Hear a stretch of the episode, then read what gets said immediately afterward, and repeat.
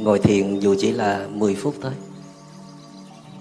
Nếu mà mình à, thật sự quyết tâm để à, quay vào bên trong dù rằng là tâm mình nó cũng lén lén bỏ chạy đi lại tiếp tục suy nghĩ vẩn vơ lại lo lắng lại muộn phiền nhưng mà mình kéo cái tâm mình lại để đặt tâm vào đề mục mà mình đã chọn đó là hơi thở. Nhưng mà được vài hơi thở, chưa được vài phút nữa, thì tâm nó lại trốn đi. Nó lại theo cái cách cũ, bay nhảy một cách vô tổ chức, không kiểm soát được. Và mình chợt nhận ra, rồi mình lại đưa tâm trở về. Rồi nó lại bỏ đi, rồi mình lại kiên trì. Và hồi nãy là tôi có nhắc với đại chúng là hoan hỷ nhẹ nhàng đưa tâm trở về. Chứ không có tức giận, không có phán xét. Là tại vì à, hàng ngày mình cũng thả rông cái tâm của mình như vậy. Thì không có lý do gì mà khi mình mới bắt đầu ngồi xuống, lâu lâu mình mới ngồi thiền một lần, mà tâm ý nó chịu nghe lời mình. Mình phải chấp nhận tình trạng hiện tại của mình. Nó đang là như vậy. Và đây là một phần à, một điều kiện quan trọng của thiền tập để thực tập một cách có kết quả đó là mình thừa nhận chấp nhận cái tâm mình nó vẫn còn đang rong ruổi. Nhưng rồi mình lại nhẹ nhàng đưa nó trở về rồi nó lại phóng đi. Chắc là mình phải ngồi à, nửa giờ thì mình mới có được năm ba phút định tâm. Nhưng mà không sao mình cứ tiếp tục duy trì tinh tấn nỗ lực thực hành liên tục. Một ngày mình ngồi nhiều lần. Mình không thể ngồi nửa giờ thì mình ngồi 15 phút. Không thể ngồi 15 phút thì mình ngồi 5 phút. Không thể ngồi 5 phút thì ngồi một phút. Một phút được trở về. Một phút để nạp năng lượng. Một phút để làm mới lại tâm hồn của mình. Chỉ cần à, mình níu được cái tâm mình trở về đặt nó vào một đối tượng nào đó trong giây phút của hiện tại, như là các cơ bắp trên gương mặt hay là hơi thở, thì tâm mình nó không còn chạy nghênh ngang, không còn lục lọi tìm kiếm những ờ, chuyện đau buồn, những điều bất như ý nữa. Lúc đó mình được gọi là một kẻ đang làm chủ tâm ý dù là mình đang có những vấn đề cần phải giải quyết, mình đang có một số khó khăn. Nhưng mà không phải lúc nào mình cũng nên giải quyết những khó khăn.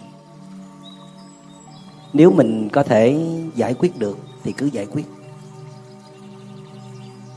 Nhưng mà nếu mình giải quyết đã nhiều lần rồi mà vẫn không được thì mình phải hiểu rằng nó đang thiếu một số nhân duyên, điều kiện nào đó mà mình phải kiên nhẫn chờ đợi. Có khi mình chờ đợi từ phía bên đối tượng hay là hoàn cảnh thay đổi. Có khi mình chờ bên phía mình thay đổi. Tại vì một cái người mà đang hết dần năng lượng, cạn kiệt năng lượng, một cái người đang bị những cái cơn cảm xúc khống chế, một cái người đang bị phiền não, giật dây mà đi giải quyết vấn đề thì có giải quyết được không?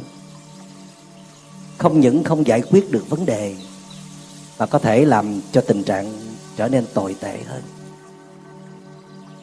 Theo đó, đức phật khuyên chúng ta là có những lúc chúng ta hãy để những cái khó khăn, những cái điều bất như ý nó ở đó đi. Đối tượng cứ tiếp tục quậy phá lung tung đi. Mình khoan hãy can thiệp tại vì can thiệp nhiều lần rồi mà thất bại, thì đừng can thiệp nữa. Mà lúc đó đức phật dạy chúng ta nên thực tập một bài thực tập rất là đặc biệt, gọi là vô tác. Tiếng anh dịch là do nothing, không làm gì cả. Nhưng mà tiếng anh dịch nó hay hơn một chút, đó là do nothing có nghĩa là làm một cái gì đó không làm. Nó cũng có nghĩa là mình không có hướng ra bên ngoài để làm nữa, mà quay vào bên trong để làm. Đó là cái nghĩa cạn nhất của cái từ vô tác. Tôi không có nói nữa. Tôi không có hành động nữa. Tôi không có suy nghĩ, căng não ra để giải quyết vấn đề nữa. Tôi tạm thời dừng lại. Nhưng dừng lại không có nghĩa là tôi bỏ cuộc, hay là tôi không sẽ giải quyết nữa dừng lại để tôi thay đổi tình trạng của tôi. Tôi nạp năng lượng trở lại. Tôi làm mới bản thân tôi lại. Tôi quản chế những năng lượng tiêu cực của tôi lại. Chăm sóc cái sự tự ái hay là vết thương ở trong tôi lại. Hay là cái bản ngã to đùng của tôi lại. Sau đó, tâm tôi đã đạt tới mức quân bình. Giống như là sau khi mình ngồi thiền được 15 phút hay là nửa giờ tâm mình nó ổn hơn một chút. Mà nếu mình thấy thực tập như vậy có kết quả đó, thay đổi được, thì mình hãy cứ tiếp tục kiên trì thiền tập để làm sao tâm của mình nó đạt cái mức ổn định nhất. Sung mãn năng lượng, bình an. Thì lúc đó chúng ta hãy nghĩ tới cái chuyện giải quyết vấn đề. Thành ra, trong chúng ta nó có nhiều cái cấp độ tâm thức khác nhau. Có lúc chúng ta ở một trạng thái mê mờ. Có lúc chúng ta ở một trạng thái sáng sủa một chút rồi lại mê mờ. Rồi có lúc chúng ta ở trong một trạng thái nửa tỉnh, nửa mê. Và có lúc chúng ta ở trong trạng thái thường trực, sáng suốt. Và khi tâm chúng ta sáng suốt đó, thì chúng ta sẽ thấy rất là nhiều thứ mà khi tâm mê mờ không thấy được. Đức Phật khuyên chúng ta đừng có dùng một cái tâm mê mờ để giải quyết những khổ đau. Không bao giờ giải quyết được. Trong cái tâm mê mờ đó, chắc chắn sẽ có những cái tri giác sai lầm, Những phán đoán sai lầm, Những cái thấy sai lầm. Trong cái tâm mê mờ đó, có thể có nhiều phiền não, tham dự vào trong đó có thể có bóng tối của quỷ dữ, của con chó đen trầm cảm tham dự vào trong đó. Cho nên, đức phật nói, hoàn cảnh thì cũng có lúc mình tác động để thay đổi được. Nhưng mà không phải lúc nào mình cũng thay đổi được đâu. Hết điều bất như ý này rồi sẽ có những cái điều bất như ý khác. Như là một vị thiền sư nào đó đã nói rằng là, cuộc đời này lắm trong gai chúng ta không thể nào dọn dẹp hết trong gai trong cuộc đời này. Mà cách tốt nhất là phải sắm cho mình một cái đôi giày thật là tốt để có thể đi trên mọi trong gai. Đôi giày đó là sức chịu đựng. Đôi giày đó đó là con mắt của sự tỉnh thức. Hãy sử dụng con mắt của sự tỉnh thức để nhìn nhận vấn đề. Thay vì chúng ta cứ tiếp tục nhìn vấn đề bằng con mắt u buồn nặng trĩu thương đau, tuyệt vọng. Dưới con mắt của sự tỉnh thức, sau nửa giờ hành thiền, sau khi bắt đầu mình đưa tâm trở về để phát triển định, phát triển niệm. Phát triển định có nghĩa là chuyên chú trên một đối tượng. Lúc đó tâm chưa có biết đâu, nó chỉ dừng lại và chuyên sâu vào một đề mục thôi nhưng mà nó tạo ra một cái sức mạnh một cái lực để nó giúp cho khi mà tâm bật qua chế độ quan sát ấy, nhận biết ấy, thì nó nhận biết một đối tượng gì đó nó rất là lâu bền và rất là sâu sắc. Thì khi chúng ta bắt đầu bật qua một cái cơ chế quan sát dùng tâm để quan sát tâm. Quan sát chính những cái gì đang xảy ra trong lòng của mình. Với một con mắt khác trước đây. Con mắt của sự tỉnh thức tôi đang quan sát chính tôi. Mà thật ra, khi tôi đã bắt đầu quan sát chính tôi, thì tôi đã bắt đầu có sự tỉnh thức. Và thật ra nữa, khi tôi đã trở về với chính tôi tôi không còn chạy đi tìm đối tượng để trừng phạt, để ăn thua đủ nữa không có đổ thừa, không trách móc.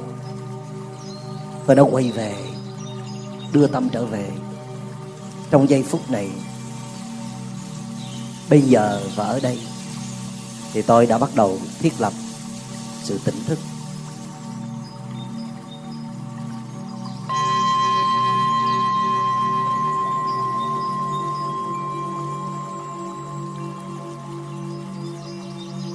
Dưới con mắt của sự tỉnh thức tôi bỗng bắt đầu nhận ra rằng,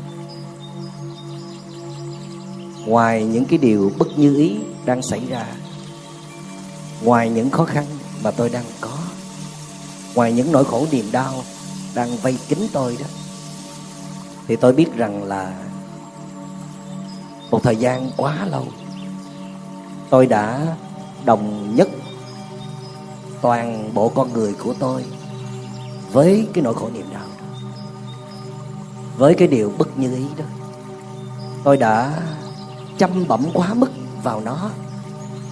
Tại vì tôi tin rằng chỉ khi nào tôi lấy những cái nỗi khổ niềm đau này ra đó, giải quyết được thì tôi mới có thể sống được. Tôi mới có thể có hạnh phúc được. Đức phật nói như vậy là sai cách rồi. Bạn không bao giờ lấy ra hết đâu.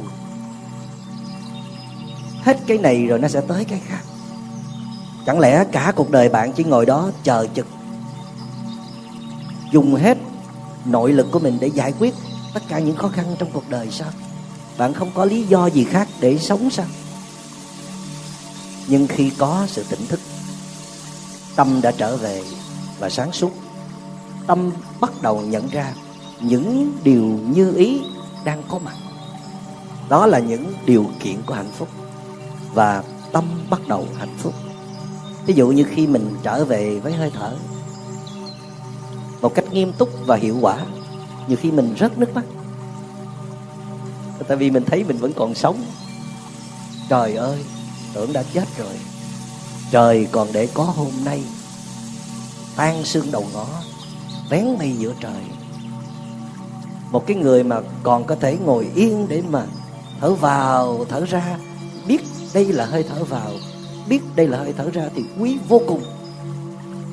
Tại vì có những người không còn làm được điều đó nữa họ đã rơi vào chứng tâm thần, họ đã bị con quái thú trầm cảm khống chế, họ đã bị nỗi khổ niềm đau nhấn chìm lâu rồi. Mình thoát ra được. Mình thở được. Mình cảm nhận hơi thở được. Thì mình thấy quý vô cùng. Và thiền sư làng mai có cái câu là cái câu tiếng anh của thiền sư ghi ra trước rồi nó dịch lại sau. Đó là, everything is possible because you are still alive. Chuyện gì rồi cũng có thể làm được hết, chỉ cần bạn còn sống. Dĩ nhiên còn sống mà còn sức khỏe, còn minh mẫn là mọi chuyện có thể giải quyết được. Đừng tuyệt vọng. Tại vì mình chỉ mới xài một phần nhỏ xíu trong con người của mình thôi còn một cái năng lượng khổng lồ chưa sử dụng tới đó. mà muốn sử dụng thì phải quay trở vào bên trong. Gia trung hữu bảo tu tầm mịch. Đó là câu của thiền sư trần nhân tông. Bạn có rất nhiều năng lực phi thường. Có nhiều của báo. Đừng có tìm kiếm ở bên ngoài. Ở bên ngoài không bao giờ cho bạn thỏa mãn đủ đâu. Chỉ có bạn quay về để tìm lấy sự bình an, sự thảnh thơi trong tâm hồn, thì bạn mới mới thỏa mãn được. Vậy thì khi mình thở thôi, an trú được trong hơi thở là mình đã có hạnh phúc. Và bắt đầu mình nhìn sâu hơn, nhìn rộng hơn, mình thấy mình còn một hình hài khỏe mạnh, còn sức khỏe tốt, còn trí thông minh, còn sự khôn ngoan. Mình còn kiến thức, mình còn bằng cấp, mình còn công việc, mình còn những người thân mình còn dòng họ. Mình còn rất là nhiều thứ. Mà liệt kê ra hàng trăm những cái điều như ý vậy. Tại sao mình không chú ý vào hàng trăm những điều kiện như ý này? Mà mình chỉ chú ý vào một vài điều bất như ý làm chi cho khổ. Mà cái tâm con người nó kỳ cục lắm. Kỳ lắm. Nó chỉ thích chú ý vào những cái điều bất như ý thôi. Nó không chịu chú ý vào những cái điều như ý mình đã lùa nó về bên này rồi mà nó vẫn cứ cố gắng chạy qua bên này. Thành ra mình phải huấn luyện. Có thể là hơi bị trễ, nhưng vẫn còn kịp. Huấn luyện tâm mình. Thành ra khi mình ngồi thiền, tâm mình nó phóng đi, mình đưa nó về. Rồi nó cũng ngoan cố nó phóng đi, rồi mình đưa nó về. Nhiều khi ngồi 15 phút mà nó phóng hết trăm lần rồi. Chưa có một phút nào mà yên được nhưng cái đó vẫn được tính là một công phu tu tập. Nghĩa là mình đang luyện tập để nắm bắt tâm của mình, gìn giữ tâm của mình. Để rồi trên cái kinh nghiệm đó đó, mình muốn tâm mình nó không bám vào cái đối tượng này nữa, cái đề mục này nữa, mà mình muốn tâm mình nó bám vào cái đề mục này, cái đối tượng này. Và đây là những cái điều như ý, những điều kiện của hạnh phúc khi mà tâm đó chỉ ở bên này mà nó không ở bên cái cái kênh cái đài bên kia nữa đó. bên kia là khổ đau. Bờ bên này là bờ của hạnh phúc. Từ bờ bên này mà nhảy qua bờ bên kia đó, trong tích tắc thôi. Chỉ cần một hơi thở là có thể qua tới bờ bên kia đáo bỉ ngạn. Bờ của bình an. Bờ của không còn căng thẳng sợ hãi muộn phiền nữa. Nếu mình quyết tâm luyện tập. Thì vì bờ bên này là cũng ở trong đây, mà bờ bên kia thì cũng ở trong đây. Chứ không phải ở nơi người kia. Mình muốn ở bờ bên nào? Mà muốn phóng vào bờ bên kia thì phải có con thuyền chứ không có phóng được đâu. Muốn qua bờ bên kia là phải có thuyền, phải có phương tiện. Thì hơi thở tất cả những cái đề mục của thiền tập chính là những con thuyền để đưa chúng ta từ bờ bên này qua bờ bên kia. Nhưng mình phải lên thuyền, chứ đứng đó nhìn con thuyền hoài thì làm sao qua được bờ bên kia? Phải thực hành, phải ngồi xuống thở, phải đi những bước chân chậm rãi và an trú, phải trở về với đề mục của mình, đừng để tâm mình chạy lang thang nữa và dưới con mắt của sự tỉnh thức thì nó sẽ thấy mà trước đây nó không thấy. Thấy những điều kiện hạnh phúc mà nó đang có. Và khi thấy những điều kiện hạnh phúc rồi thì nó thấy những cái điều bất nhĩ kia là những điều nhỏ nhoi. Chẳng đáng là bao. Mình nhìn vào một người mà mình nhìn vào những cái ưu điểm của họ được rồi đó, thì khuyết điểm kia có thái gì đâu chỉ có điều là mình không có làm được điều đó. Mình cứ chăm chăm nhìn vào những cái khuyết điểm của người ấy. Cho nên mình chỉ nghĩ người ấy chỉ là như vậy thôi. Chỉ là một con người dở tệ. Cái đó là cái nhìn sai lầm, cái nhìn bị mắc kẹt, cái nhìn bị đóng khung. Lôi cái nhìn đó ra.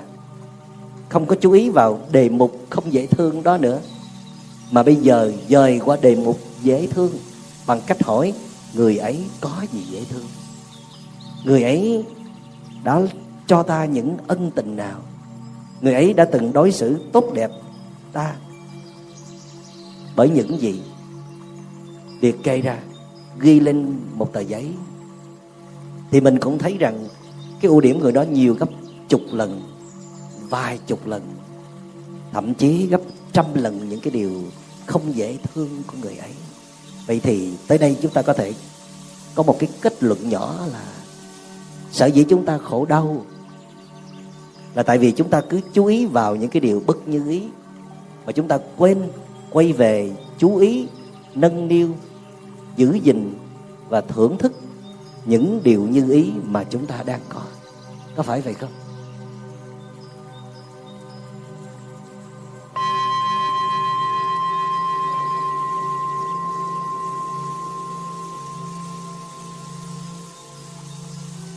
Trong ờ, phương pháp chuyển hóa khổ đau chúng ta dùng ờ, bốn bước của thiền quán. Bước thứ nhất khi có một cảm xúc tiêu cực xuất hiện thí dụ như là một cơn giận thì bước đầu tiên đó, đó là nhận diện kịp thời tôi đang có cơn giận. Tôi đang nhìn thấy mặt mũi của cơn giận trong tôi. Đó là bước chuyển hóa đầu tiên. Có được bước này rồi, thì bắt đầu tách lìa khổ đau.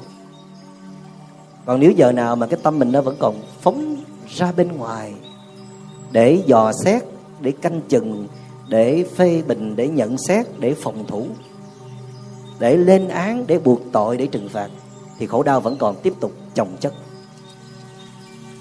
Đức phật đề nghị chúng ta quay về và xem có cái gì nó xảy ra bên trong này. mà thật ra đối với một thiền sinh chăm chỉ, tinh tấn thiền tập, thì lúc nào cũng quay vào bên trong để xem cái gì nó đang xảy ra vậy. Từ trên cái phần thân cho tới phần thọ, tới cái phần tâm của mình.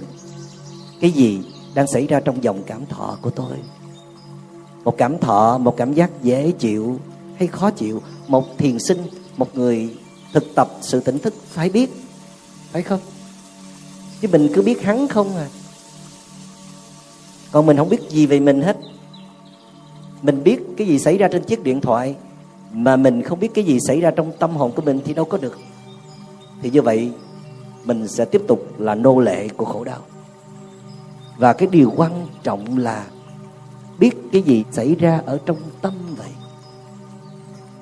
Có nghi ngờ không? Có đố kỵ không? Có hờn giận không? Có so đo toan tính không? Có thành kiến, có định kiến không? Phải biết. Hay là có vết thương đang chi phối không? Cái này gọi là nhận diện. Tiếng anh gọi là recognize. Tôi biết, tôi thấy cái gì đó đang bất ổn trong tôi. Nhìn vào, tôi biết đó là một sự sợ hãi. Đó là một sự đố kỵ. Đó là một cái tâm chống đối đang có mặt trong tôi bước thứ hai.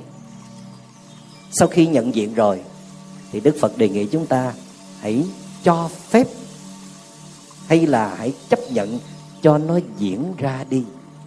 Đừng cố gắng ngăn chặn lại. Đừng cố gắng đàn áp. Đừng cố gắng loại trừ. Không được đâu, nó là một cái dòng thác lũ đang chảy đó. Không chặn nổi đâu. Mà nhào vào thì nó sẽ cuốn trôi đi. Càng cố gắng đàn áp, ngăn chặn càng nổi giận, càng đau khổ. Nhưng mà đức phật đề nghị chúng ta hãy lùi lại mà quan sát, chấp nhận xem cái cơn giận nó diễn ra như thế nào. Để xem cái cơn giận này nó dữ dằn ra làm sao, chân tướng nó như thế nào, nguyên nhân nào, gốc rễ nào đã đưa tới cái cơn giận này. Bước thứ ba gọi là thẩm nghiệm tiếng anh là investigate. Bước thứ hai là sự chấp nhận, cho phép. Cái cơn cảm xúc nó diễn ra, gọi là allow hay là accept. Bước thứ ba là investigate, tức là thẩm nghiệm. Nó bắt đầu ngồi xuống, dừng lại. Trở về với hơi thở, với bài định tâm, với bài quan sát thân, chẳng hạn tâm tôi bắt đầu tỉnh ra một chút. Tôi bắt đầu đặt câu hỏi, tại sao tôi lại nổi giận? Mà tại sao tôi hay giận cái người này nè? Mà người này là cái người nào? Là cái người ở kế bên tôi nè? Cái người mà tôi thương nhất nè? Tôi hy sinh nhiều nhất mà chính là cái người mà tôi giận nhiều nhất. Tại sao? Có phải vì tôi có thành kiến với người này không? Người này đã từng làm tổn thương tôi bao nhiêu lần rồi. Cho nên chỉ cần họ mở miệng ra là tôi giận mà không biết là họ có làm đúng hay là làm sai. Tại sao tôi giận? Là vì họ quá khó chịu. Chịu hết nổi rồi. À, tại vì năng lượng trong tôi đang cạn kiệt. Tôi đang có vấn đề. Họ có vấn đề hay là tôi có vấn đề? Đặt câu hỏi đó để tìm ra để xem cái cơn giận nó đến từ đâu là chính. Mà kết quả thu hoạch được trên một cái sự thực tập đúng đắn thì nguyên nhân nằm ở đâu? Ở bên trong. Tại vì nếu mà mình đang vững chãi nè tươi rối tươi trong luôn. Năng lượng tràn trề, khỏe mạnh, yêu đời, yêu người, thiết tha. Sức mấy cái câu nói đó mà làm mình gục sức mấy cái hành động đó mà làm cho mình phản ứng rầm rầm được. Mình mà phản ứng như vậy đó là trước đó nó đã không ổn rồi. Phải không? Mình mới nhìn thấy được rằng là trước khi mình nổi giận trước khi mình đau khổ là cái tâm mình nó yếu lắm. Cái thái độ sống của mình đó, nó không có đúng đắn. Tâm mình nó dao động dữ dội. Trước đó đã có một ít phiền não rồi mà nó chưa hiện hình ra người đó mới ném vào thêm một cục muối, một nắm muối. Mà trái tim bây giờ là một tô nước, cho nên mặn chát không uống được. Chứ trước đó nó là một dòng sông ha mình đã quen cái ví dụ này lắm rồi. Cái hình ảnh rất là rất là dễ nắm bắt, liên tưởng tới dung lượng trái tim của mình. Trước đó mình là một dòng sông thì sức mấy mà vài nắm muối đó mà làm gì được mình, phải không? Vậy thì khi mà mình investigate, mình thẩm nghiệm, mình nhìn lại, thì thấy rõ ràng là mình đã không ổn. Thì mình đã không ổn là lỗi về phía mình chứ. Nhiều hơn, dù bên kia có đóng góp một phần là nói năng không dễ thương hay là đưa tới một năng lượng tiêu cực, có phải vậy không? Và bước thứ tư, gọi là không đồng nhất và quan sát non identification and observe hay là watching. Tiếp tục, quan sát tâm của mình nhưng mà mình không đồng nhất với cơn giận nữa. Mình lùi lại. Mình là một kẻ xem phim, cơn giận là một cuốn phim. Mình là một kẻ quan sát, nỗi khổ niềm đau kia là hiện tượng. Vậy thì mình tách ra khỏi cơn giận rồi nè. Tách ra khỏi nỗi khổ niềm đau, mình đứng ở đây được.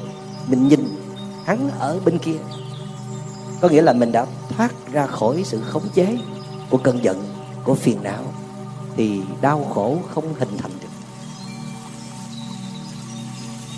Vậy thì nói ngược lại, đau khổ hình thành là tại vì bốn bước mình xét lại là vì mình không nhận diện được mình đang có vấn đề, mình đang giận, mình đang tự ái, mình đang tổn thương. Bước thứ hai là mình, mỗi khi mình tự ái tổn thương thì mình lại không chấp nhận mình như vậy mình tránh né, mình thờ ơ, hoặc là mình loại trừ, mình đàn áp.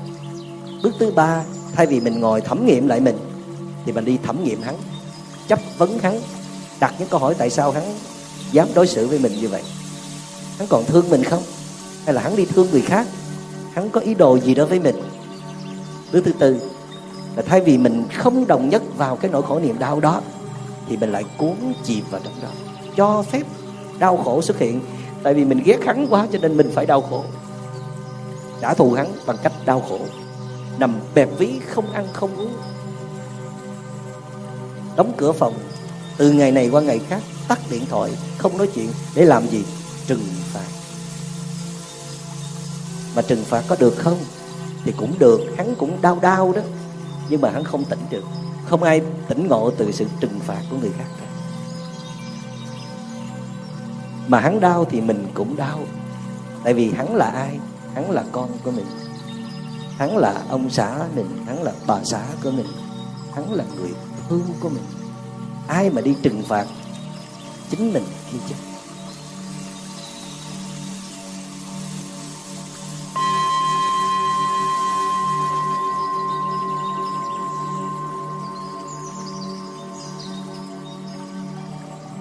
Trừ lúc u mê mê man thì mình mới hành xử như vậy. Còn mình là phật tử, mình là thiền sinh thì mình phải tỉnh ra. Không chấp nhận sống trong u mê. Phải đi tìm mặt trời tỉnh thức trở lại. Mà mặt trời tỉnh thức ở đâu? Ở trong tâm hồn. Quay vào bên trong đi, rồi sẽ gặp. Cứ kiên trì rồi thực tập đúng phương pháp chân thành rồi sẽ tiếp xúc lại ánh sáng của sự tỉnh thức. Trong ánh sáng đó, mình sẽ nhận ra rằng những điều bất như ý đó, nó sẽ không bao giờ làm cho chúng ta khổ được nếu chúng ta đừng bỏ thái độ lên trên nó. Quý vị nghe kịp không? Cái người đó chỉ có thể làm khổ mình đấy khi mình có một cái đòi hỏi gì đó, hoặc nhỏ hơn một chút là một cái mong cầu gì nơi người đó, thì người đó mới làm khổ mình được. Còn khi mình không có cần, mình đủ rồi, mình ổn rồi, mình không có chờ đợi hy vọng gì cả, tâm mình nó có thứ để an vui rồi. Thì bên kia có làm cái gì đó, thì mình sẽ không có rúng rính đâu mình chỉ xem đó là một điều bất như ý mà thôi. Cho nên tôi đã viết trong cái cuốn hiểu về trái tim và luôn nhắc với đại chúng rằng khổ đau đó, nó chỉ có khi chúng ta chống lại, không chấp nhận loại trừ. Nói chung là tâm sân, bỏ tâm sân lên, những cái điều bất như ý xảy ra tức là những điều bất như ý xảy ra mà cộng với tâm sân của chúng ta nữa đó, thì mới thành khổ đau. Y như đức phật đã nói trong tứ diệu đế. Khổ đau đây là một sự thật, tôi đang rất khổ. Nhưng đức phật nói, hãy nhìn lại đi, có một sự thật vĩ đại khác nằm ẩn sâu trong cái sự thật này. Đó là sở dĩ chúng ta khổ đau là vì chúng ta bị tham sân si khống chế. Trời ơi, phật ơi, làm sao con là con người mà không có tham sân si được? Thì phải ráng tu luyện thôi. Vì con người vẫn có thể làm được một cái chuyện là làm giảm bớt tham sân si, quản chế được tham sân si, chuyển hóa bớt tham sân si. Không phải lúc nào cũng tham sân si. Những lúc mình hành thiền, tham sân si đâu có cửa để vào được đâu lúc đó mình nắm chủ quyền hoàn toàn. Nhưng vì mình ít tu luyện quá, cho nên mình thả rong cái tâm của mình. Vì vậy mà tham sân si, tha hồ, trỗi dậy thì trách ai? Phải không? Nếu mình quản lý tham sân si giỏi, lúc nào cũng nhận diện tham sân si nè. Lúc nào cũng ngồi quan sát tham sân si nè. Lúc nào cũng không đồng nhất tham sân si nè. Lúc nào cũng ngồi thẩm nghiệm tham sân si nè. Thì làm gì có đau khổ? Vì mình ít quay vào bên trong quá. Mình hướng ra bên ngoài nhiều quá, cho nên mình vô tình tạo ra những cái mảnh đất màu mỡ cho tham sân si trỗi dậy và khống chế chúng ta.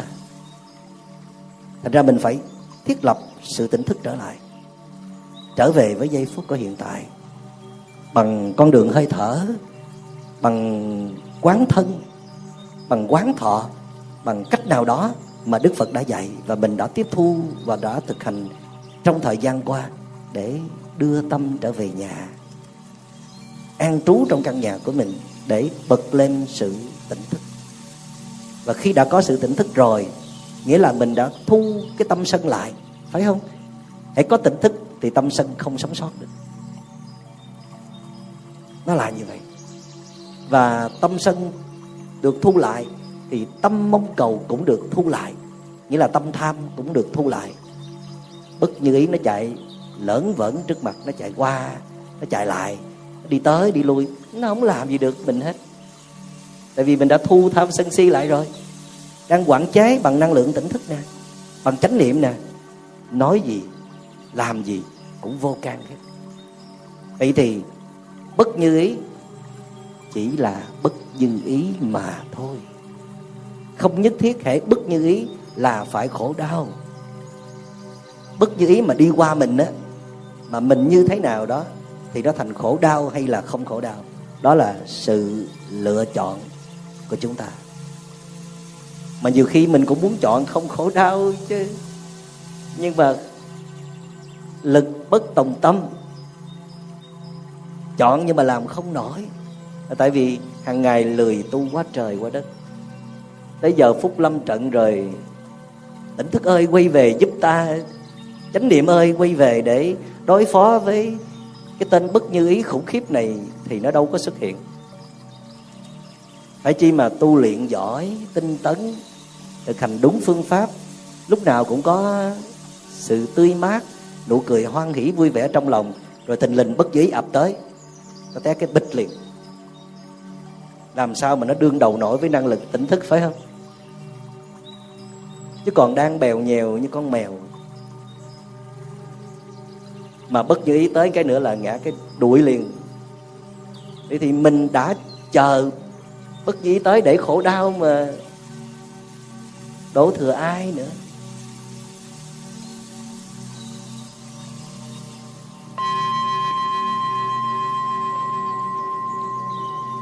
Giờ thử thời đang ngồi đây với chư tăng, với thầy tươi vui, an tịnh, năng lượng chánh niệm tràn trề. Bất nghĩ ơi, tới đây đi. Có ai làm gì mình trong giây phút này thì mình cũng dễ bỏ qua, phải không? Tại vì tâm mình nó đang giữ chặt trên một cái kênh khác rồi. Cái kênh an vui, cái kênh chánh niệm rồi. Nó không có bàn tới những cái lạc phật đó nữa. Phải huấn luyện tâm mình như vậy. Huống hồ chi? Dưới con mắt của sự tỉnh thức thì mình thấy những cái điều bất như ý, nó phải có mặt nó cần phải có. Tại vì mình tưởng tượng đi, nếu cái người đó lúc nào mà cũng như ý mình hết thì biết mình thành ra cái gì. Thành bà hoàng, ông chúa rồi, phải không? Nếu cả thế gian này lúc nào cũng làm theo ý của mình hết, thì đâu còn là con người nữa bỗng dưng mình nhận ra rằng, nhưng mà chắc là cũng phải bầm dập lắm, thăng trầm nghiệt ngã lắm thì mình mới ngộ ra được một điều rằng là bất như ý là điều tự nhiên. Khi mình ngồi thiền, thì cái tâm mình nó yên một chút thì mình rất là vui, hoan hỷ và có chút tự hào. Ta tu thiền được. Ta có chất thiền, nhưng mà ngồi có lúc ngồi xong mà nó đi đâu, nó cứ chạy lãng ván nó cứ lồng vòng. Nó không có vô được, nó không có nhập được. Nghĩ đủ thứ chuyện trên đời, bắt đầu tự phê phán, chắc mình không có duyên với thiền. Chắc mình tu pháp môn khác. Hay là, thôi mình nghĩ thiện thời gian đi. Đây không phải là giai đoạn để tu thiền. Thì cái đó gọi là thái độ sai. Ngồi đó để mà chờ, để được định tâm. Để tâm an trú là thái độ sai đức phật dạy phải học chấp nhận cả hai. Khi tâm an trú, thì đón nhận, ghi nhận là tâm đang an trú. Đừng bỏ thêm một thái độ hân hoan gì hết. Khi tâm không an trú, tâm rong rủi vọng tâm, vọng tưởng, thì hãy cứ ghi nhận như vậy. Chính cái sự ghi nhận là sự tỉnh thức. Mà đây là cái mình cần tìm. Còn đối tượng của sự ghi nhận, của sự tỉnh thức là cái gì cũng được nó đứng yên cũng được mà nó nhảy nhót cũng được. Các vị hiểu không? Tức là mình hoan hỷ chấp nhận cái gì nó đang đi ngang qua tâm thức của mình mà không có phải cưỡng cầu nó phải thấy này hay thấy kia cho mình. Trời ơi, ở ngoài kia cưỡng cầu chưa đã sao vô tu thiền mà còn cưỡng cầu nữa. Để tự nhiên là chấp nhận. Cho nên mới nói là cái bước thứ hai của bốn bước chuyển hóa đó là sự chấp nhận cái gì đó đang diễn ra. Cái này nó hay lắm nó có công năng lớn lắm. Để rồi khi mà đối diện với những điều bất như ý, mình cũng dễ dàng chấp nhận cho nó xảy ra. Dĩ nhiên nó nguy hiểm quá thì mình phải tránh, mình phải né, mình phải đỡ. Nhưng nếu nó không có nguy hiểm gì, nó chỉ là trái với ý mình thôi. Thì để nó diễn ra đi, xem coi lý do tại làm sao. Nó có nhân quả của nó nó có cái cái tiến trình của nó, mình ngăn chặn không nổi đâu. Ngăn chặn đầu này thì nó mọc đầu khác thay vì lùi lại quan sát coi hắn muốn gì, mình mới nhận ra rằng là bất như ý và như ý là một cái cặp song hành. Nghiệm bản thân của tôi đó, tôi thấy là khi mà mình à, đang có những cái thuận duyên nó đi tới, làm được những cái chuyện lớn, thì cứ y như là là cái nghịch duyên nó cũng sẽ sắp tới. Thành ra là không có không có mãi mê mân mê cái, những thành quả hay là những cái thuận duyên đưa tới. Và khi mà lo xử lý những cái nghịch duyên rồi đó, thì tôi vẫn yên tâm rằng thế nào rồi thuận duyên nó cũng tới nữa. Nó cứ như vậy, không biết là cuộc sống quý vị như sao? Chứ tôi nghiệm cuộc đời mình nó cứ vậy đó. Ít khi nào mà thuận duyên nó liên tục lắm. Mà tôi nghĩ nếu mà thuận duyên liên tục, chắc con người mình nó yếu xìu, ngồi đó hưởng không? Phải không? Có người mình có bản năng sinh tồn mà. Phải tập cho nó ứng phó, giải quyết chứ. Chịu đựng chứ, phải không? Chịu đựng là một cái phần tất yếu để đi tới sự giác ngộ mà. Mà mình không chịu chịu đựng. Mình nói mình muốn hưởng thôi. Mình muốn những điều như ý cơ. Không thích những điều bất như ý, chứ để cho ai.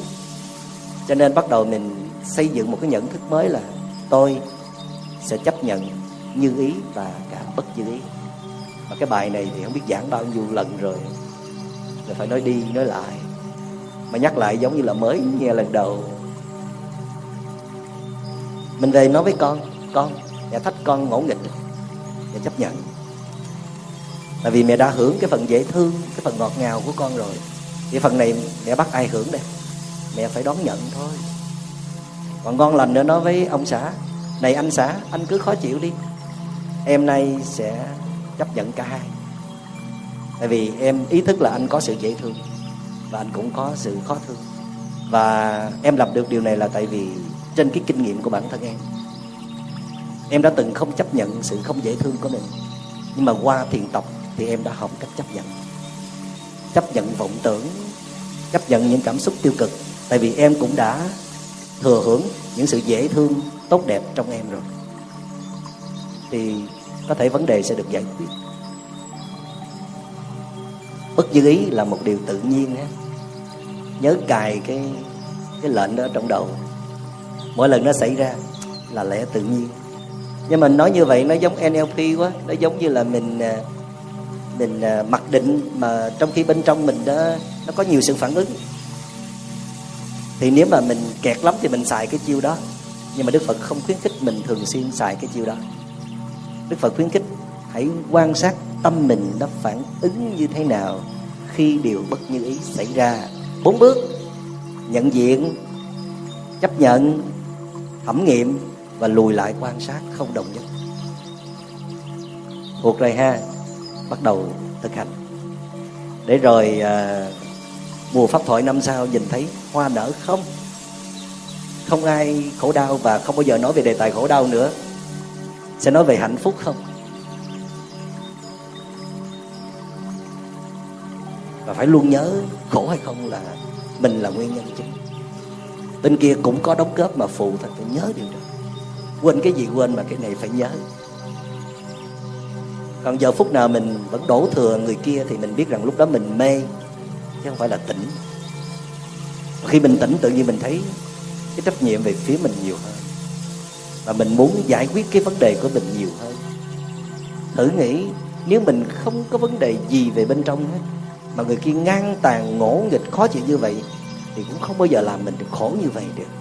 Khổ chút chút thôi. Phản ứng chút chút thôi. Còn khổ ê chề, khổ nghiệt ngã là mình là chính. Thiếu công phu. Có công phu nhưng mà nội công chưa đủ phải luyện tiếp.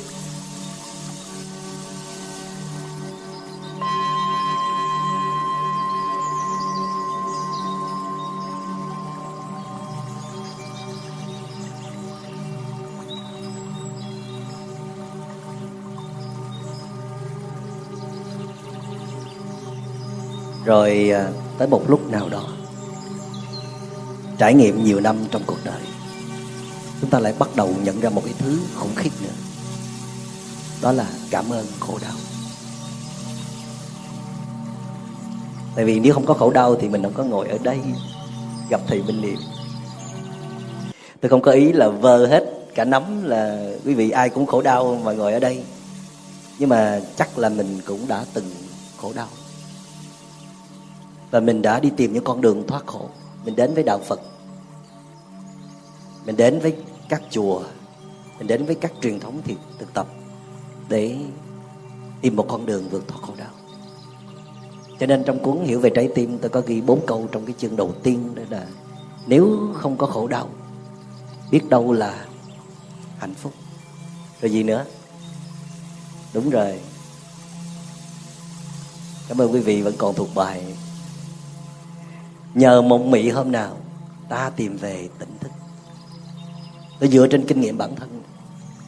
Tại vì nếu mà song thân tôi không có qua đời, trong một cái biến cố lớn như vậy thì chắc tôi cũng còn lang thang ở đâu đó. Mặc dầu tu nhưng mà cũng lang thang. Chưa quyết liệt quay vào bên trong. Chưa có chịu tu cắt của kiệu đâu. Hết chỗ bám rồi. Hết đường chạy rồi. Thì phải chạy vào bên trong thôi tôi lại thích một cái câu khác của thiền sư thích nhất hạnh, đó là con đường thoát khổ chính là con đường quay vào. Trời ơi, mình đã muốn chạy ra rồi mà ông còn bị quay vào nữa. Không, quay vào bên trong.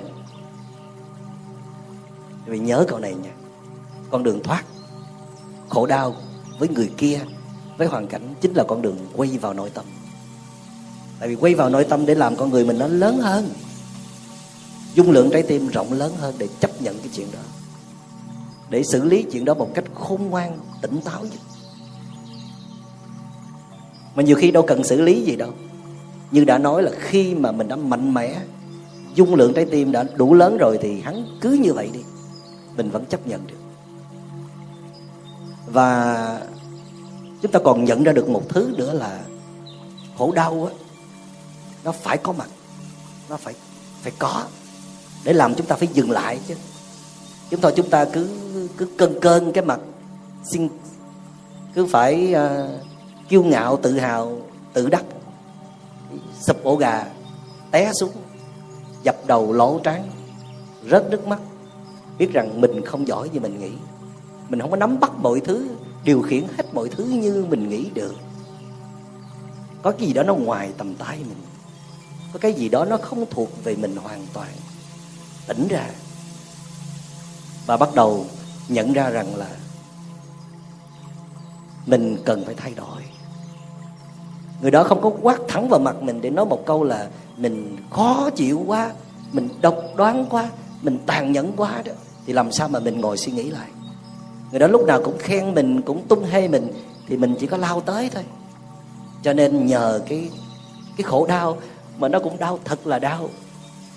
Rồi sau cơn đau rồi mình mới bắt đầu ngồi nhìn lại và tới chùa, đi tìm một con đường thoát đến với thiền. Nếu không có khổ đau thì biết đâu là hạnh phúc. Nhờ có chia lìa rồi mới biết ngồi bên nhau như vậy nè, là quý vô cùng. Quý không? Quý. Cho nên lâu lâu mới xuất hiện lần cho nó quý.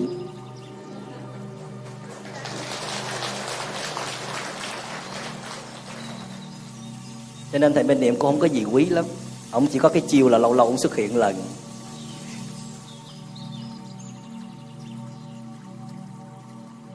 Và mình bắt đầu nhận ra, lờ mờ nhận ra rằng khổ đau nó dạy chúng ta bài học là phải quý cái hạnh phúc mà mình đang có. Đến nỗi mình không còn muốn nói ai đúng ai sai. Mình sợ cái vụ chia lìa lắm rồi. Mình sợ cái vụ mà mất nhau rồi cho nên khi con mình còn ngồi với mình, còn tâm tình được với mình thì mình hạnh phúc rồi. Không còn muốn cái gì nữa hết. Người đó mà còn cho mình cái cơ hội để truyền thông với họ thì hạnh phúc lắm rồi. Không cần ai đúng, ai sai đâu. Thấm thía khổ đau quá nhiều rồi. Chỉ có khổ đau nó mới dạy chúng ta bài học đó. Còn một thứ thứ hai có một cái thứ thứ hai nó có thể dạy chúng ta được đó là sự tỉnh thức nếu có sự tỉnh thức thì không cần khổ đau. Tỉnh thức dạy chúng ta đủ rồi. Và chúng ta biết trân quý cái gì mình đang đang có. Còn nếu không tỉnh thức được thì mời khổ đau tới dạy. Chọn đi. Bây giờ chọn tu để có tỉnh thức, hay là chọn khổ đau đến để đánh thức chúng ta? Mà khổ đau nhiều quá thì cũng ớn ha. Sợ lắm. Cho nên cũng không dạy gì mà khổ đau nó tới thì thôi, đành phải đón nhận, chứ còn không dạy gì đi. Mời nó tới rồi cảm ơn nó. Cảm ơn khổ đau nhưng mà làm ơn đi dùm đi chỗ khác dùm rồi nếu mà sự tỉnh thức lớn, chúng ta có chút trí tuệ, chúng ta còn thấy được rằng bản chất khổ đau là không có thật. Không có cái gì là gọi là khổ đau cả trong bát nhã tâm kinh có câu là, vô vô minh diệt, vô vô minh tận. Vô vô minh tức là không có cái gì gọi là vô minh để mà chấm dứt hết. Không có cái gì gọi là vô minh để mà đoạn trừ hết. Tại vì vô minh nó chỉ là một trạng thái nhất thời. Khi điều bất như ý cộng với thái độ chống đối, thì thì khổ đau nó mới xuất hiện. Mà thu cái sự chống đối lại thì khổ đau đâu có tồn tại được nữa. Thì sao gọi là khổ đau có thật? Thì đừng có bao giờ nói rằng tôi là kẻ đang khổ đau. Tôi, nếu gọi đúng tên á, tôi là một kẻ đang chống lại những điều bất như ý thì đúng hơn. Cho nên cái chữ dukkha của đạo phật, có khi dịch là suffering là khổ đau. Nhưng có khi dịch là dissatisfaction là bất như ý. Ôi, tôi bất như ý quá là đúng. Mà ôi, tôi khổ đau quá là sai. Thì thật ra sai ở đây có nghĩa là đã có bỏ thái độ vào rồi đó, nó mới ra cái khổ đau nè. Chứ còn ôi, chỉ là bất như ý thôi. Mà bất như ý là chuyện tự nhiên, bình thường. Cho nên không có khổ đau. Mà nói đạo phật á, mà cho rằng cuộc đời là khổ đau là không đúng hoàn toàn đâu nhé. Chỉ đúng một cách tương đối thôi. Tại vì khổ đau là có thật. Thấy người đó khổ đau mà, nhưng nó có lý do. Nó có tham sân si đi vào trong đó. Cho nên cái sự thật đó là sự thật tương đối thôi. Còn sự thật tuyệt đối là đức phật nói niết bàn. Ai cũng có sẵn một cái niết bàn ở bên trong. Lấy khổ đau xuống rồi thì niết bàn sẽ hiện ra. Niết bàn được gọi là một trạng thái tịch diệt, không còn tham sân si, bình an chân thật, hạnh phúc chân thật. Rồi mình sẽ đi tới được cái chỗ đó để rồi mình đón nhận hết những điều bất như ý xảy ra trong cuộc đời. Với điều kiện là lúc nào cũng phải tỉnh thức. Mà muốn có tỉnh thức, không có dễ ăn đâu nha. Tu luyện nhiều lắm. Dành thời gian cho bản thân. Bớt la cà trên internet. Bên ngoài, tán gẫu chuyện trò, làm những điều không cần thiết kể cả có những việc làm tốt cần thiết cũng phải bớt lại. Vì bên trong mình nó đang cần hơn. Cần được mình quay về chăm sóc, nuôi dưỡng trở lại tâm hồn cao thượng, lòng từ ái bao dung. Và chăm sóc cả, trái tim vẫn còn đang thương tổn. Cho nên nếu chúng ta có niềm tin vào sự chuyển hóa của con người là vì chúng ta có niềm tin vào vô thường. Vô thường có nghĩa là mọi thứ rồi sẽ đổi thay. Hắn sẽ không còn như vậy nữa. Hắn sẽ cà chớn hơn. Hoặc hắn sẽ bớt cà chớn lại. Vô thường mà, đâu có gì là cố định đâu. Vậy mà mình vẫn nhìn hắn một cách cố định. Hắn được dán nhãn hiệu là kẻ khó ưa, kẻ đáng loại trừ. Là mình sai rồi nha và mình rồi cũng sẽ vô thường. Cảm thọ là vô thường. Dễ chịu, rồi khó chịu, rồi khó chịu, rồi dễ chịu, rồi trung tính. Rồi cảm xúc, vui, buồn, yêu, ghét cũng vô thường. Rồi nhận thức, thấy đúng, thấy sai cũng là vô thường. Nhờ vô thường mà chúng ta tin rằng khổ đau rồi sẽ biến thành hạnh phúc tuyết rồi sẽ tan hoa mai rồi sẽ nở sau một trận băng giá của mùa đông. Nếu chẳng một phen, xương lạnh buốt. Đau thấu xương chưa? Chưa thì hãy đau tiếp. Để làm gì? Hoa mai đâu dễ, tỏa mùi hương. Đó là hai câu thơ của thiền sư hoàng bá. Mình biết rằng sau cái trận nghiệt ngã đó, sau cái trận dông bão đó nếu mình biết quay về tu luyện để xử lý tàn dư của khổ đau, thì biết đâu hoa trong lòng sẽ nở, sự giác ngộ sẽ đi tới. Một trang mới của cuộc đời sẽ được mở ra. Xin cảm ơn đại chúng đã lắng nghe.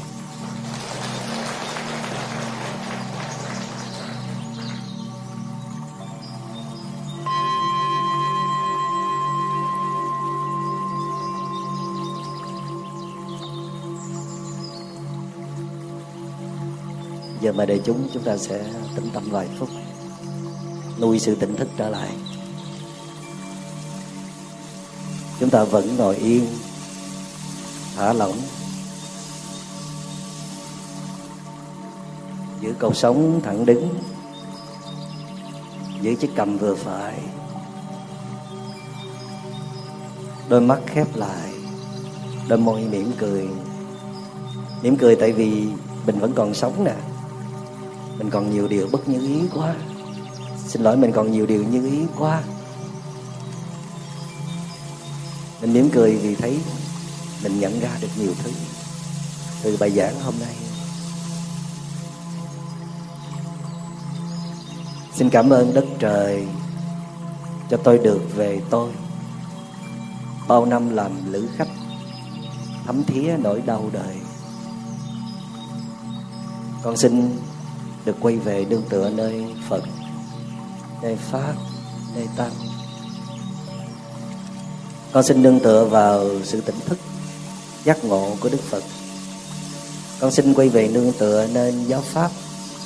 Con đường thoát khổ hết sức ngầu nhiệm mà đức phật đã dày công hiến tặng cho chúng con. Con xin quay về nương tựa nơi tăng, đoàn thể của những người đang thực tập con đường tỉnh thức mẫu mực để chúng con những người cư sĩ phật tử còn trôi nổi ngoài kia quay về nương tựa.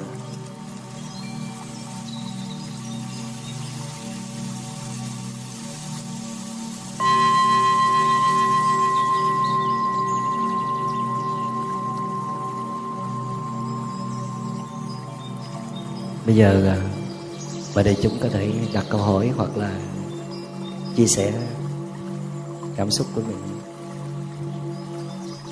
Quý vị ưu tiên được ngồi trên tầng 1 để biết là đại chúng ngồi tút ngoài lộ ngoài kia là ra không có cơ hội để đặt câu hỏi. Trực tiếp với thầy thì quý vị uh, tranh thủ đưa tay lên hoặc là có bất cứ chia sẻ nào thì xin mời. À mời con. Dạ kính thưa thầy minh niệm và à, tất cả đại chúng đang ngồi tại uh, thiền đường à, con xin tự giới thiệu con tên là khánh. À, ngụ tại quận 6 à, ờ, sau khi à, nghe bài à, thuyết giảng của thầy con à, chưa được hiểu về à, câu nói của thầy là như thế nào được gọi là quay về à, bên tâm và chăm sóc và cái trái tim bị tổn thương và như thế nào để à, để à, giảm bớt những à, việc làm mà ta cảm thấy là nó nó tốt nhưng ta vẫn uh, giảm bớt đi để quay về bên bên tâm mà.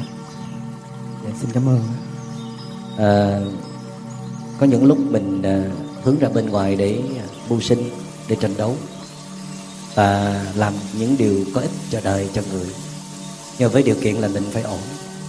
Mình ổn mình làm việc mới tốt được. Mình mới thương yêu người khác.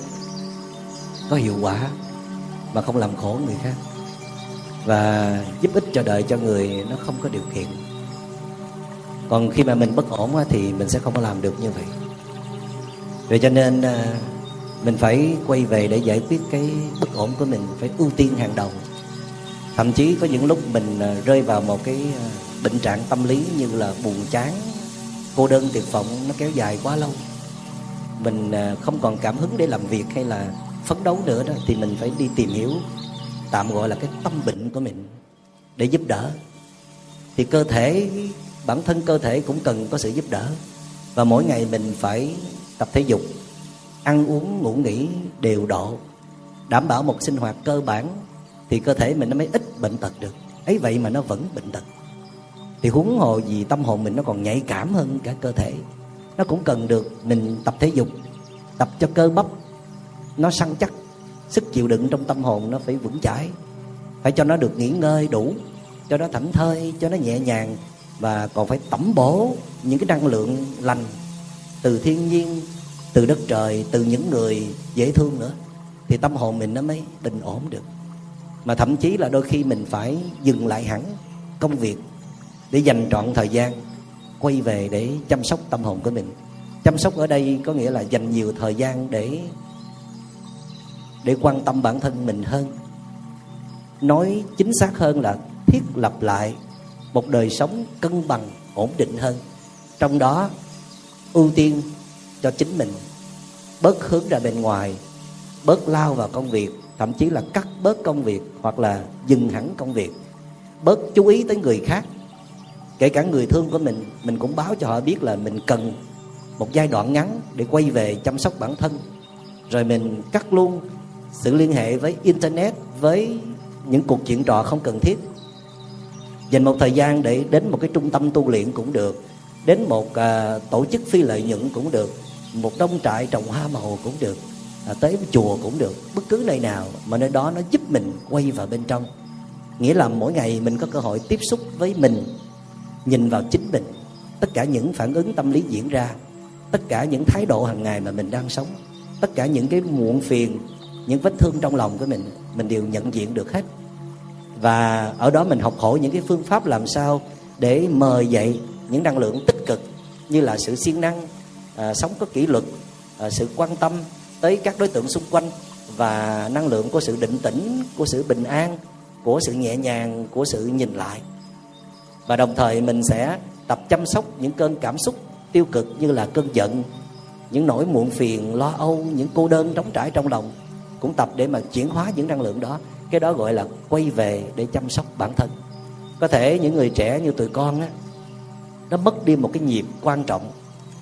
Trong cái uh, trong cái nhịp sống hối hả bây giờ và cái cách mà người ta dạy dỗ trẻ con bây giờ đó thì tụi con mất đi một cái giai đoạn quan trọng. Đó là sau khi tụi con học ở trong trường học 10 năm xong thì tụi con lại ờ, học tiếp lên master hay là ờ, lấy bằng tiến sĩ hoặc là có bạn chọn đi làm liền ngay lập tức. Rồi sau khi đi làm kiếm tiền rồi bắt đầu sắm sửa tiện nghi vật chất. Rồi tập gia đình, có vợ rồi sinh con mà mất đi một cái giai đoạn gọi là phát triển ở bên trong.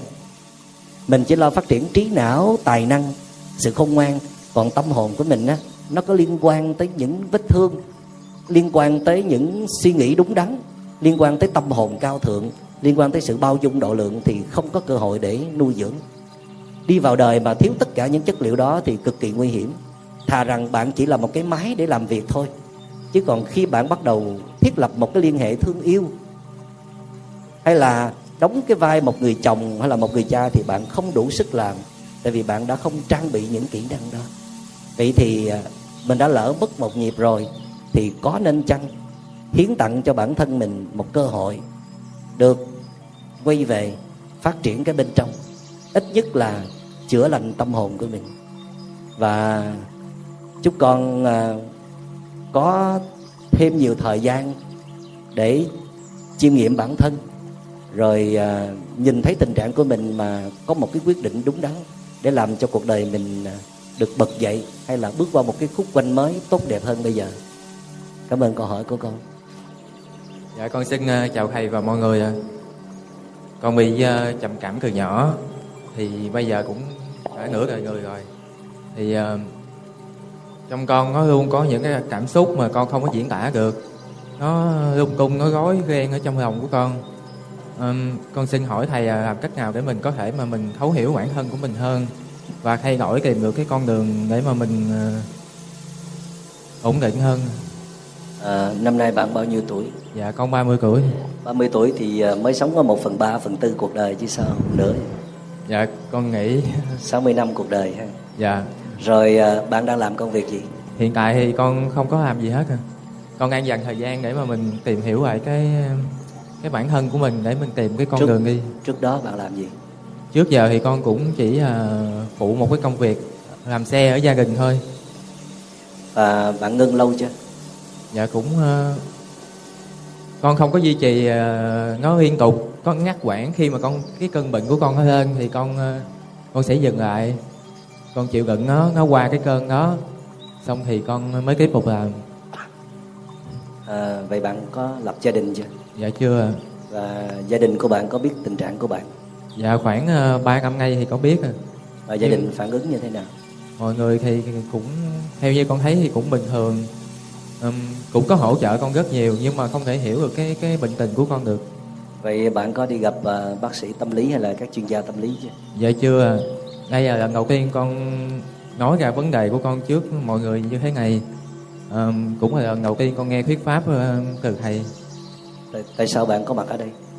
Dạ tại vì trước đây khoảng 2 năm thì chị con có gửi một cái clip về thầy trên youtube nói về uh, trầm cảm. Thì con có coi và con cảm thấy nó có nhiều cái rất uh, đúng đối với con từ đó con cũng tập theo thầy. Nên khoảng 2 năm qua con thay đổi được nhiều thứ. Con mới có thể hôm nay con đứng đây được. Chứ lúc trước con rất là sợ đông người. Đây là lần đầu con à, rất là ghi nhận sự à, nỗ lực của bạn. Biết là khó khăn lắm bạn mới à, đến đây được. Và khó khăn lắm bạn mới có thể à, đứng lên để đặt câu hỏi được. Dạ. Thì à, vì thời gian ngắn cho nên là thầy sẽ tư vấn ngắn gọn với bạn trước. Và có thể là sau đó bạn gặp ban tổ chức á, bạn sẽ đăng ký để thầy ờ, sẽ tư vấn sâu cho bạn hơn. À, tại vì qua cái à, à, trước khi bắt đầu cái chuỗi thuyết giảng vào giữa tháng 12 thì thầy sẽ có những cái buổi tư vấn cho đại chúng. À, thì à, thầy tư vấn ngắn cho bạn đó là thứ nhất bạn phải nhớ rằng bạn là người duy nhất có thể chữa lành được cái tâm hồn của mình chứ không phải là một cái cái người đặc biệt nào ở bên ngoài hết. Dạ. Điều thứ hai bạn phải nhớ trong lúc này một mình bạn không thể tự làm được mà phải có sự hỗ trợ cần một sự giúp đỡ. Ít nhất là bạn phải qua cái sự tư vấn của một chuyên gia hay là một bác sĩ tâm lý để bạn hiểu rõ hơn tình trạng của mình.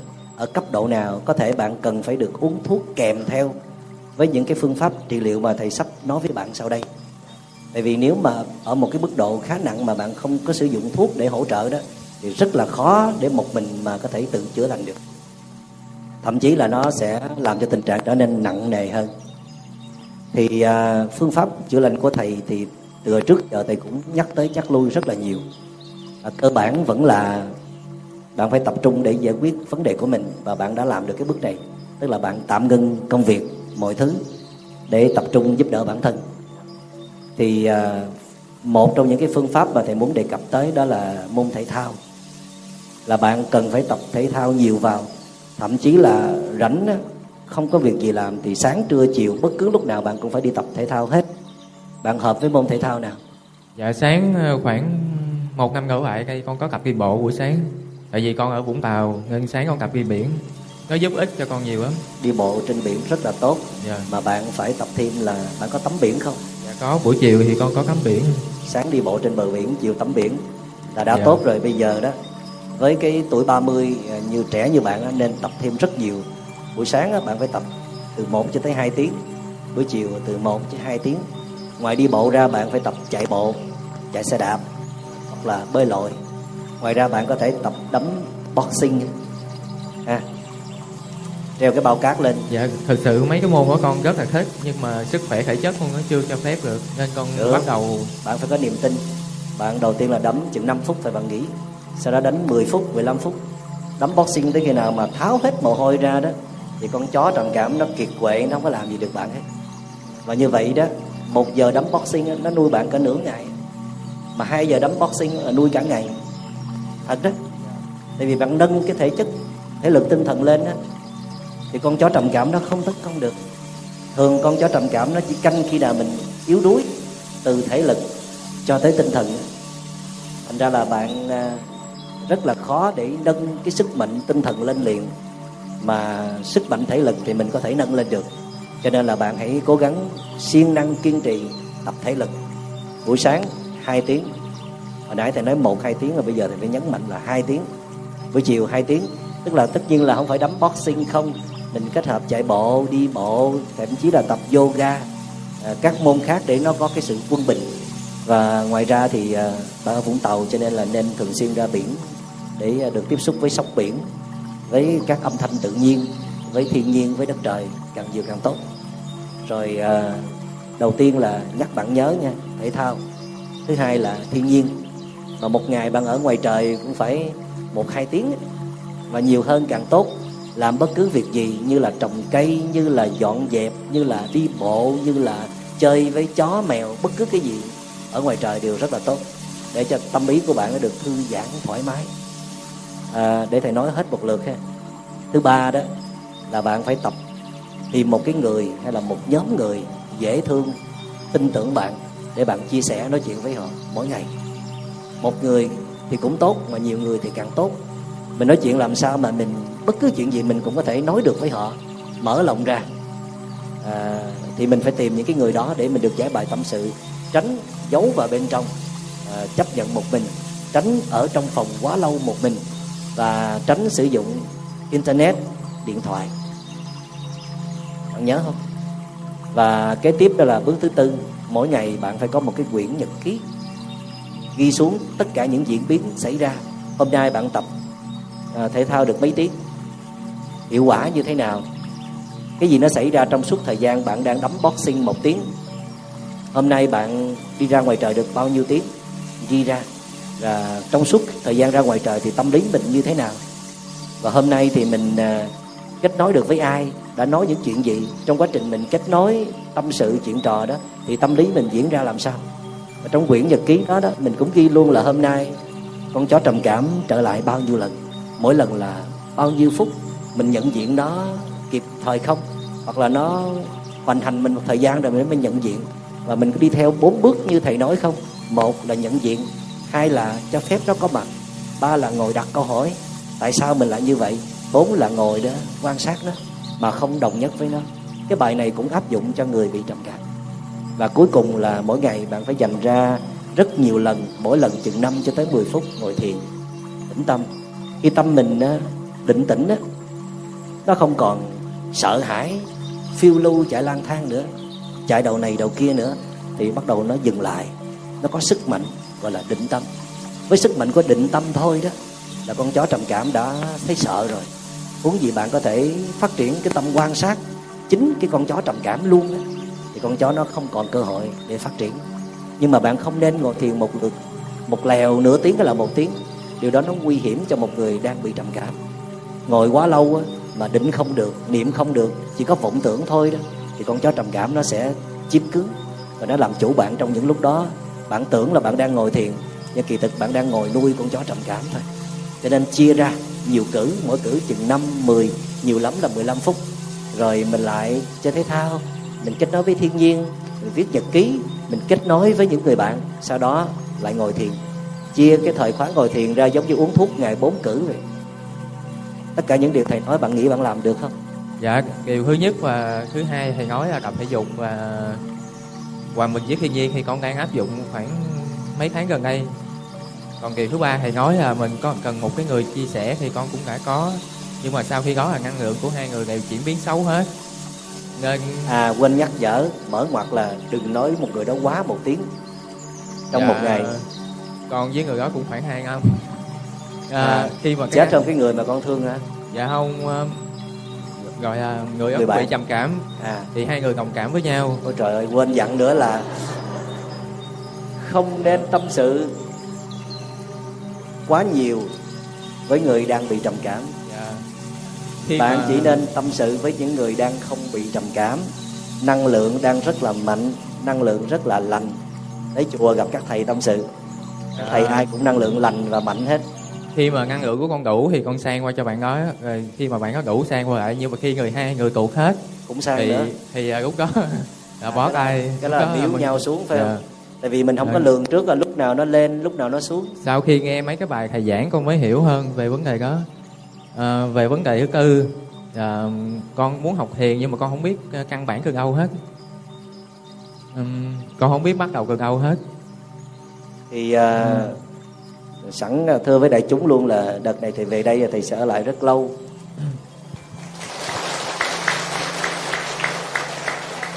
Là tại vì mình à, có vài cái thuận duyên để à, tiếp tục thầy ở lại đây để chia sẻ thiền và tâm lý trị liệu cho đại chúng.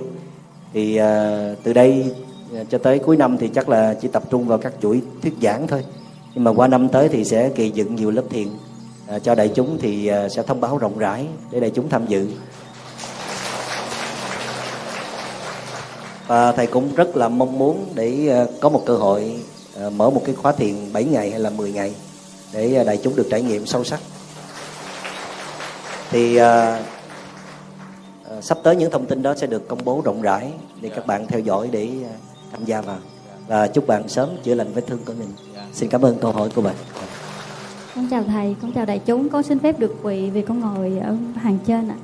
À, dạ cho con đặt một câu hỏi á là ừm, gia đình con thì ừm, ba mẹ con đã sinh ra ba đứa con ừm, ngoan hiền và đã có gia đình riêng. Tuy nhiên ba mẹ con hiện giờ á, thì cũng đôi khi cũng có chút xíu cãi vã nhau nhưng mà thật sự rất yêu thương nhau. Mẹ con đặc biệt là ngày nào cũng nghe thầy minh niệm, không nghe thầy minh niệm là ngủ không được. Dạ, ồ vậy hả dạ đúng rồi. nghe để ngủ hả dạ xin phép được thay lời mẹ tại vì mẹ con nói tiếng trung nên à, không không dám phát biểu. Tiếng trung quốc hả? Dạ không tiếng miền trung không tiếng mời mẹ đi ạ. nghe miền trung giỏi mà. Dạ dạ xin- mời mời mẹ. mẹ à, dạ. Mời cô. Dạ, chào thầy, chào tất cả. nói tự nhiên nha cô. Dạ. dạ. Dạ, thì ở nhà... cô để cái mi sát sát vậy nè. Dạ, dạ thưa thầy, ở nhà là... Ở nhà thì như con đã giới thiệu á, còn hai vợ chồng á, à, nói chung là ông chồng rất là tốt tính, nhưng mà ông nóng kinh khủng lắm. Ông bị trầm cảm á thầy. Mà ông không công nhận ông là trầm cảm. đầu quá đi tram cám mà không nhận tram cám hả ông ông không nhận ra mà từ lúc là ba năm nay là à, con bị con đi khám bệnh đó là bác sĩ nói là rối loạn lo âu là cho uống thuốc thì à, con là nó, nó là dược sĩ cho nên nó biết thuốc là, là thuốc của trầm cảm cho nên tự nhiên uống thuốc thì ừ, nó cũng bình an nhưng ngược lại. Nó trí nhớ nó quay nó quay nhiều quá. Thì biết được thầy minh niệm là cách đây à, một năm là cụ thể là 8 tháng. Từ hồi đó đến giờ là một ngày không làm việc gì hết á. Nghe có thể là nghe bảy tấm bài chín mười bài. Trời ơi. Nghe 10 giờ đêm 11 mà nếu mà nghe xong rồi mà một mình cô nghe hay chú có nghe không? Dạ à, chú có ông sợ ông có nghe mà ông nghe một chút xíu là ông ngủ à. Ông nghe có 5 phút à nhưng mà ông không phản đối. Nghe mà không ngủ được là ông thấm thuốc rồi đó. Thì nhưng mà bây giờ uh, xin thầy á, là có một cái việc trong nhà hiện giờ là đang uống thuốc trầm cảm nhưng mà ông xã ông rất là tốt tính. Ông có thể lo hết về hai- bên dòng họ luôn. Cái gì ông cũng lo được hết. nhưng mình nói tiếng trước tiếng sau là ông đập đồ thôi mà ông không bao giờ đụng vô mình mình nói cái mà ông đập đồ với lại ông hét to lắm. Mà từ trước kia là mình con nói đi nói lại còn từ ngà biết thầy minh niệm na là bữa là ông đập đồ cái mình cứ quay vô trong quay vô trong quay vô trong đi. À, mình quay vô trong á cái mình cũng nhận diện mình cũng làm đủ thứ như thầy thầy bày á. Thì mình nín được thì ông khen mình á là khi na giỏ nhịn được. Nhưng mà ngược lại á nó bị nó bị dùng nén rồi nó bị dồn nén có nhiều bữa mình nhịn nhiều quá trăng đêm nó bứt cái đầu luôn. Nó vừa vừa nghe thầy giỡn mà vừa tức cái chuyện ổng nữa nó bứt luôn ngủ không được luôn. Thì hôm nay á theo dõi thầy dữ lắm mail mic cho thầy mà thầy không có trả lời gì hết á. Theo dõi dữ lắm con bé này nó công việc nó nhiều lắm. Nó là dược sĩ nên nó công việc dữ lắm nhưng mà bắt nó dẫn mẹ đi. Dẫn mẹ xuống gặp chứ được thầy ngồi chính giữa nhìn rõ ràng thầy mới chịu được. Dạ nó, nó, thiệt với thầy á, là bình thường á, là ăn cơm 5 giờ chiều rồi uống thuốc trầm cảm á. Nhưng mà hôm nay giờ này tắm rửa chưa ăn cơm mà không ra đói bụng luôn.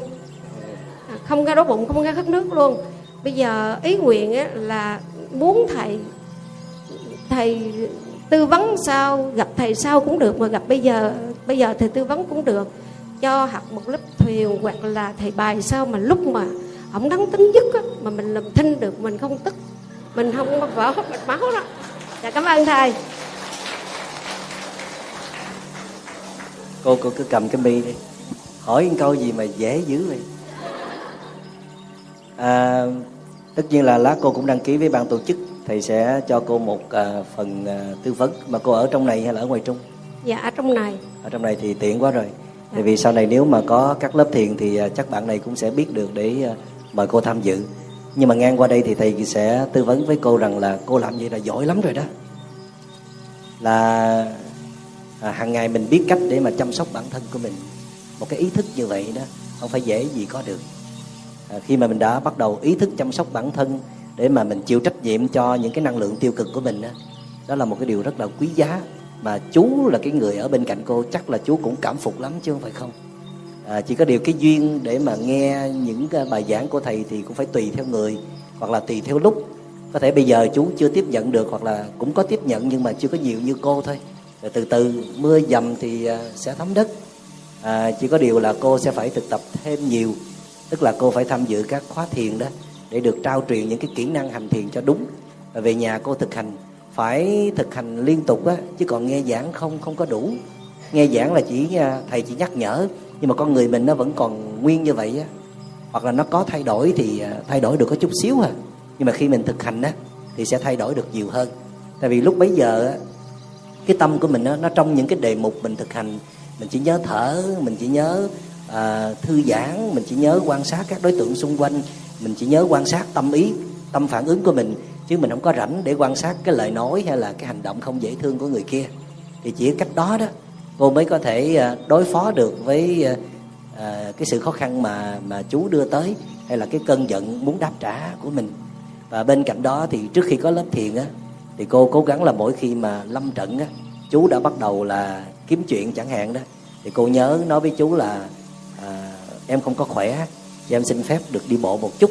Hoặc là nếu mà cô thấy không có tiện để mở lời thì để chú nói vài câu xong đó rồi nhẹ nhàng bước ra khỏi cái cái vùng à, lửa đạn nặng nề đó đó dạ, tìm chỗ để ngồi thở để à, đi thiền hành. Dạ, tức là mình phải à, tách ra khỏi cái hoàn cảnh khắc nghiệt đó thì mình mới có thể tu tập được. Và cô phải nhớ trên cái bài giảng ngày hôm nay đó tất cả những khổ đau là do mình quyết định và khổ đau hay không á, là tùy thuộc vào tâm của mình. Cho nên mình phải quay về lập tức liền không phải là chỉ ngồi đó để mà tự ép bản thân mình đừng giận mà cô phải bước ra khỏi cái không gian đó để trở về với những cái bài thực tập mà thầy có hướng dẫn rất là cơ bản trong hầu hết những cái bài giảng của thầy. Đó là tập thở tập định tĩnh tập ngồi yên tập thả lỏng tập thư giãn. Chỉ cần à, cô thực tập bài thư giãn thôi đó. À, chú ý vào cơ mắt à, đôi mắt đang khép rồi đôi môi đang căng nhẹ thả lỏng đôi bờ vai 5 phút thôi là tâm cô nó đã nhẹ nhõm nó đã thoát khỏi cái đối tượng kia rồi. Và chúc cô thành công.